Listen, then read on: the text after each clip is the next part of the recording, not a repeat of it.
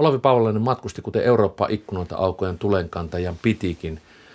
Hän sanoi, että Suomessa ei oikein tajuta, mitä maailmassa nykyisin tapahtuu ja kävi katsomassa, mitä maailmassa tapahtuu Pariisissa kahteenkin otteeseen 1920-luvun loppupuolella, Natsi-Saksassa 1936, Etelä-Amerikassa 37, Istanbulissa ja Ateenassa pitkällä Neuvostoliiton matkallaan 1939, Syvärillä jatkosodan aikaan TK-miehenä ja sitten joitakin muitakin matkoja.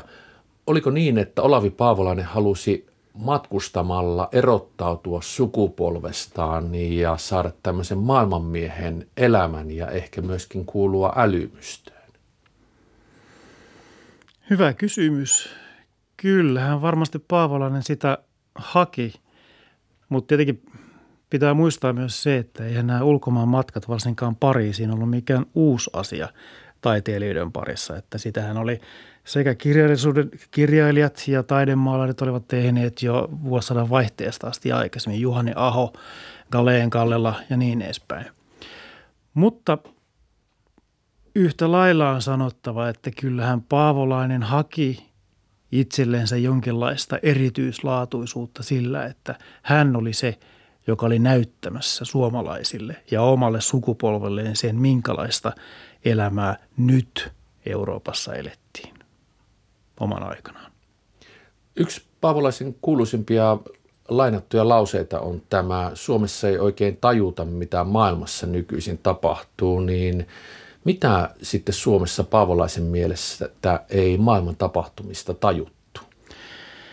Paavolaisen näkökulma pitää myös ymmärtää vähän niin kuin hänen henkilöhistoriansa kautta, että, että se, että hän oli kuitenkin varsin – miten sen sanoisi, ei nyt välttämättä kansainvälistä, mutta sivistyneestä kannaslaisesta virkamieskodista korkeampaa keskiluokkaa, porvari, perhe, niin tämähän oli semmoinen perhe, jossa ikään kuin maailma, Eurooppa, kansainvälisyys, eri kielet olivat koko aikaan läsnä.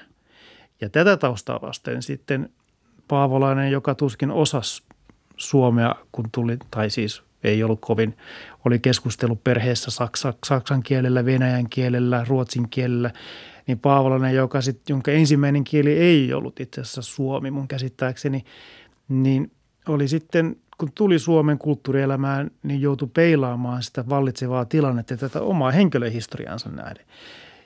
Ja taas se, mikä, mikä Paavolaiselle näyttäytyi sillä tavalla paikallaan olona ja jollain tavalla eristäytyneenä oli se tietynlainen vanhoillisuus, konservatiivisuus, mikä kulttuurielämään liittyy. Ja ennen kaikkea sitten myöhemmin se oli sitten kulttuurielämän, sivistyselämän tämmöinen niin saksalaissuuntaus, jota hän kritisoi. Eikä Saksasta pystyttiin hänen mukaansa, olikin Suomessa ammennettu ehkä liikaakin, mutta se, mistä ei ollut haettu virtauksia tarpeeksi, oli Ranska. Filosofian tohtori, kirjallisuuden tutkija Velimatti Pynttäri, sä olet tehnyt väitöskirjan Tatu Vaaskiven elämää ja muistaakseni jotain eros ja psyyke, tällaista aika vaikealta kuulostavaakin asiaa koskien. Ja Vaaskivihan on sitten, oli Paavolaisen ystävä, niin minkälainen suhde sulla, kun mä tiedän sun väitskärin perusteella, että sulla on hyvin läheinen suhde Vaaskiveen ja Vaaskiveen ajatteluun, minkälainen suhde sulla on ollut Olavi Paavolaiseen vuosikymmenten varrella? Miten sä oot Paavolaisen löytänyt aikanaan? No sekä Paavolaisen että tuohon Vaaskiveen opiskeluaikana ja sitten väitöskirjan, väitöskirjan myötä, niin mä on lähtenyt siihen ennen kaikkea ehkä sen aikakauden kautta. Kun katsoo Suomen historiaa, kulttuurihistoriaa, kirjallisuushistoriaa, niin 30-luku on mun mielestä aina ollut semmoinen mielenkiintoinen episodi – Ennen kaikkea historiallisesti ja kulttuurihistoriallisesti, mutta kirjallisuushistoriallisesti siitähän ei nyt loppujen lopuksi ainakaan siinä vaiheessa ollut vielä ihan hirveästi sanottu. Mutta ehkä minua siinä aikakaudessa kiinnosti nämä, nämä vastakkainasettelut, hirveät suuret tunteet, joita liittyy siihen, millä tavalla tai mihin suuntaan maailman katsottiin menevän, mihin suuntaan Eurooppa oli menossa. Mua kiinnosti ylipäätään tämä ikään kuin aikakausi. Ja sitä kautta sitten, kun jos lähtee tutkimaan nyt 1930-luvun kirjallisuutta, niin ei voi olla törmäämättä Olavi Paavolaiseen. Paavolainen on kuitenkin erittäin dominoiva hahmo siellä tota 30-luvulla, omalla tavallaan suvereeni jopa, ja on koko ajan näkyvissä. Totta kai voidaan ajatella niin, että ehkä sitten meidän tämmöinen kirjallishistoriallinen tutkimuskin, mitä Paavolaista ollaan tehty, niin varmasti korostaa hänen asemaansa niin meidän silmissä silloin 30-luvulla. Mutta mun mielestä, jolla, että kun lähdin tutustumaan tuon aikakauteen, niin se Paavolainen näyttäytyi semmoisena ikään kuin itsestäänselvänä valintana. Ja ehkä just sen takia sitten myös mä katsoin vähän ympärille – mitä siinä sivussa on. Ja sieltä löytyi sitten Tatu Vaaskivi, joka nyt oli myös kulttuurikriitikko, Paavolasta hieman nuorempi, psykoanalyysin popularisoija Suomessa 30-luvulla. Ja vaikka, vaikka mä nyt kovin vähän mä kirjoitan mun väitöskirjassa Paavolaisesta, mutta selvää on, että koko siinä ajatus – maailmassa, mitä Vaaskivi myös haluaa välittää, tämmöinen tietynlainen kulttuuriliberalistinen näkemys maailmasta, niin koko ajan siellä tavalla tai toisella taustalla sitten väijyy myös Paavolainen. Paavolainen oli semmoinen hahmo, johon, jonka kanssa johon itseään varmaan verrattiin silloin myös. Ja Vaaskivi vertasi kanssa. Hän Joo. oli sitä yhdeksän vuotta muistaakseni nuorempi. Joo, just näin. Mihin verrattiin ja myös sitten varmasti oltiin ystäviä, mutta ehkä myös jollain tavalla sitten myös kilpailtiin ehkä Vaskivi sitten myös äh, kulttuurikritikkona oman aikansa jonkinlaisena tähdenlentona, erittäin nousujohtainen ura, sitten kuolema nuorena, niin myös ehkä saattoi olla sitten jollain tavalla hakea semmoista samanlaista näkyvyyttä, mitä Paavolaisella oli aikana. Jos Olavi Paavolainen ei olisi matkustanut niin paljon kuin hän matkusti, niin mitä sä luulet, että olisiko hänellä ollut mitään kirjoitettavaa, kun miettii tätä tuotantoa? Siellä on runo ja valtatiet Mika Valtarin kanssa 20-luvun loppupuolella, sitten nykyaikaa etsimässä, joka on ihan selkeästi matkustamisen kahden eri Ranskan matkan ja siinä on Berliinikin välissä tulos modernia maailmaa etsimässä. Sitten on taas runot keulakuvia, sitten tulee suursiivous kirjallisessa kamarissa, joka on älyllistä ja taiteellista pettymystä omaan sukupolven ja tulenkantajien taiteelliseen tasoon sitten siinä 30-luvun alussa. Sitten on taas matkakirja kolmannen valtakunnan vieraana, sitten on Lähtö ja Loitsu, joka on matkakirja Etelä-Amerikasta – ja sitten on äh, Risti Hakaristi, Synkkä yksinpuhelu. Synkkä yksinpuhelukin on tietyllä tavalla matkakirja minun mielestä. Se on matka Karjalan kannakselle syvärille asti ja no, sotaan. Kyllä se Mut, alkaa matkalla. Niin.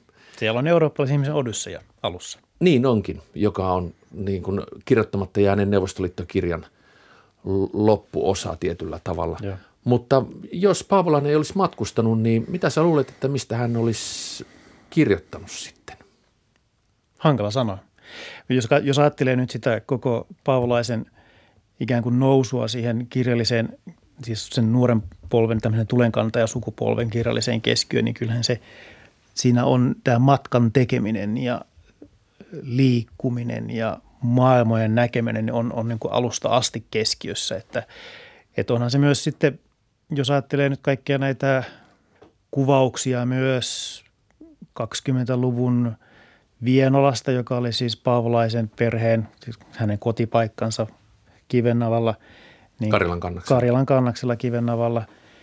Niin kaikki nämä eksoottisuutta ikään kuin toistavat ja luovat juhlat Katri Valan ja muiden runolijoiden kanssa, niin olihan siinä ajattelumaailmaan ikään kuin rakennettu jo tässä mielessä sisään tämmöinen tietynlainen kaukokaipuu, tietynlainen romanttinen näkemys siitä lähtemisestä ja – että kyllä mun nähdäkseni se on jollain on ollut Paavolaisen sisimmässä aika pitkälti alusta asti. Ja, mutta se, että mil, mil, mitä, mitä hän olisi kirjoittanut, jos, jos ei olisi näitä kirjoittanut, niin en tiedä. En tiedä. Ritva Hapulin toimittamassa kirjassa Paavolaisen katse tulkintoja Olavi Paavolaisen kirjoituksista. Sä Velimatti Pyntteri kirjoitat tällaisella otsikolla kuin Paavolaisen pakomatka, etäisyys, maanpakolaisuus ja kulttuurikriitikon katse – niin eh, tämä liittyy siis tuohon Lähtö- ja Loitsu-kirjaan, kun Paavolainen lähtee keväällä 1937 kolmannen valtakunnan vieraana kirjan ilmestymisen jälkeen Etelä-Amerikkaan asti. Mutta mä ihmettelin tätä sanaa pakomatka tässä, kun eihän Olavi Paavolaisella ollut pakko lähteä Suomesta, mutta mitä se sillä tarkoitat? No ensinnäkin Lähdön ja Loitsun ensimmäisen osan nimi on Pako. Eli sehän on, on ikään kuin, hän on kirjoittanut sen siihen kirjansa alkuun jo. Että et se, on, se on aika selvä, selvä se sitten hänen tapansa suhtautua siihen ikään kuin matkan laatuun tai syyhyn, miksi hän lähti. Mutta mun mielestä Paavolainen on tämän niin kuin auki kirjoittanutkin, on se, että, että syy siihen, miksi hän lähti, koki, koki lähtevänsä pakomatkalle, oli sitten ehkä tässä aikaisemmassa matkakirjassa tässä kolmannen valtakunnan vieraana. Siinähän hän lähti kansallissosialistiseen Saksaan, todisti Hitlerin puheita ja näki, työ, näki nuoria miehiä marssivan kadulla lapiot tai kiväärit olalla niin edespäin. Ja tätä hän ehkä vähän pelästyi. Hän oli lähtenyt hakemaan, niin kuin nyky- myös nykyaikaa etsimässä, niin myös kolmannen valtakunnan vieraana mun mielestä on kirja, joka lähtee, lähtee etsimään jotakin nykyhetkeä, nykyaikaa jonnekin, missä Paavolainen kuvittelee sen olevan. Nykyaikaa etsimässä se on sitten Berliini, Pariisi, Riviera ja nyt sitten kolmannen valtakunnan vieraana, niin se on sitten Saksa, Nürnberg, Berliini ja Travemünde muistaakseni – mutta nämä oli semmoisia matkoja, jo ikään kuin mun mielestä Paavola, siinä oli tietynlaista vetovoimata. Paavola halusi mennä sen nykyhetken luokseen, lähti etsimään sitä. Ja se, mitä hän löysi nyt sitten sieltä kolmannesta valtakunnasta, niin oli ehkä semmoinen aika rankka kokemuskin hänelle. On paljon väitelty siitä, että oliko se hänelle positiivinen vai negatiivinen kokemus, mutta kuitenkin voimakas kokemus. Ja hän pelästyi tätä jollain tavalla. Ja kuten hän kirjoittaa, mä voisin oikeastaan lukea tästä lähdön ja luetsun alusta vähän hänen syitään, kuinka hän pohtii tätä matkalle lähtöänsä. Eli tällä tavalla Paavolainen kirjoittaa. Olen monta kertaa ennenkin paennut. Joskus tyhjyyttä, useimmiten tympääntymistä. Nyttemmin yhä useammin ristiriitoja. Tällä kertaa pakenen vihollista, apokalyptista ilmestystä – niin suurta, että sen hahmo täyttää koko horisontin ja niin musertavaa, että koko ympäröivä maailma näyttää sortuvan sen kosketuksesta. Olen nähnyt jotakin, jonka näkeminen on sallittu vain harvoille. Eli tässähän mun mielestä kuvaa sitä kolmannen valtakunnan natsisaksan tämmöistä mustan jumalan nousemista ja sitä dystooppista tulevaisuutta, minkä hän myös näkee siinä natsisaksassa – ja hän haluaa eroon tästä. Hän haluaa pois. Niin kuin hän kirjoittaa edelleen uudestaan Paavolainen, en pelkää, en ole koskaan pelännyt, mutta minun on saatava hengähdysaikaa, välimatkaa, tilaisuutta tarkata sekä vihollista että itseäni. Kaos on ympärilläni ja kaos on sisälläni. Siksi en edes voi nähdä, taistelenko vihollista vai ystävää vastaan. Hän koki sen natsi-Saksan ja kansallissosialistisen Saksan niin voimakkaana, että hän ei pystynyt käsittelemään sitä. Hänen piti päästä jonnekin muualle. Ulos Euroopasta. Ulos myös. Euroopasta. Hän tarvitsi sen valtameren itsensä ja itsensä Euroopan väliin. Ja tätä hän lähti nyt sitten sinne Etelä-Amerikkaan. Tätä varten hän lähti sinne Etelä-Amerikkaan. Ja totta kai sitten voidaan ajatella, että tämä olisi tämä Natsi-Saksa olisi nyt se konkreettinen syy, mutta sitten tähän liittyy sitten myös hänen halunsa päästä erilaisen elämän, erilaisen kulttuurin äärelle. Ja se, miten hän ajatteli tätä, oli, että elämään tulisi olla yksinkertaisempaa. Ja sitä hän ajatteli, että Etelä-Amerikassa sitä on, koska Eurooppa oli jo aika moderni ja Just näin. kehittyy ja kehittyy, että siellä olisi joku alkuperäinen. Eli tämmöinen ikään kuin väsähtäneen eurooppalaisen sivistyksen, järjen – kritisointi. Siitä hän halusi eroon. Hän halusi etsiä jotakin elinvoimaista. Ja hän katsoi, että hän sitten löysi sen sitten sieltä jollain tavalla sieltä Etelä-Amerikasta yksinkertaisen rauhallisen elämän piiristä. Se on jännä ajatus, kun mietitään Olavi Paavolainen, vanha tulenkantaja tuossa vaiheessa jo reilu 30, noin 34-vuotias. Ja siinä se Eurooppa olisi, siellä olisi se – koko Eurooppa, johon hän on halunnut sukupolvensa tavoin tai tiettyjen taiteilijoiden tavoin aukoa niitä ikkunoita, niin sitten pitää mennä Etelä-Amerikkaan asti. Lähtö- ja loitsukirjan perusteella, niin mitä Paavolainen sitten löysi sieltä Etelä-Amerikasta ja oliko kun hän lähti jotain pakoon, niin pääsikö hän pakoon sitä sitten? Paavolaisen matkahan alkaa Rio de Janeirosta ja jatkuu Buenos Airesiin. Ja siellä hän kyllä mun nähdäkseni koki olevansa jollain tavalla vähän pettynyt tähän Etelä-Amerikkaan. Että, että loppujen lopuksi sieltä löytyy samoja asioita, mitä löytyy Euroopastakin. Vasta sitten ehkä sen, sen Etelä-Amerikan, jota hän lähti hakemaan, jota, toi, jonka toi, jota toivoi löytävänsä, niin se sitten löytyi Pampalta. Siellä oli, siellä oli tilaa ja siellä oli tämmöistä jollain tavalla primitiivistä elämää. Ja hyvin pitkä osuushan kirjasta on se, kun hän kuvaa sitä laivamatkaa ensin Euroopasta mantereelta ulos ja sitten Kanarian saarten kautta sitten kohti Etelä-Amerikkaa. Joo, kyllä, ja se joo. on erittäin herkullista luettavaa. Itse asiassa mun mielestä jollakin tavalla ehkä parhaiten kirjoitettua koko tuosta kirjasta. On ehdottomasti. Mun mielestä se on hieno kuvaus ja se on semmoinen, mihin mä itsekin palaan, kun näitä välillä lueskelen. Mutta se ei ollut, sit, se, ei ollut, se ei ollut se vielä se, mitä hän lähti hakemaan.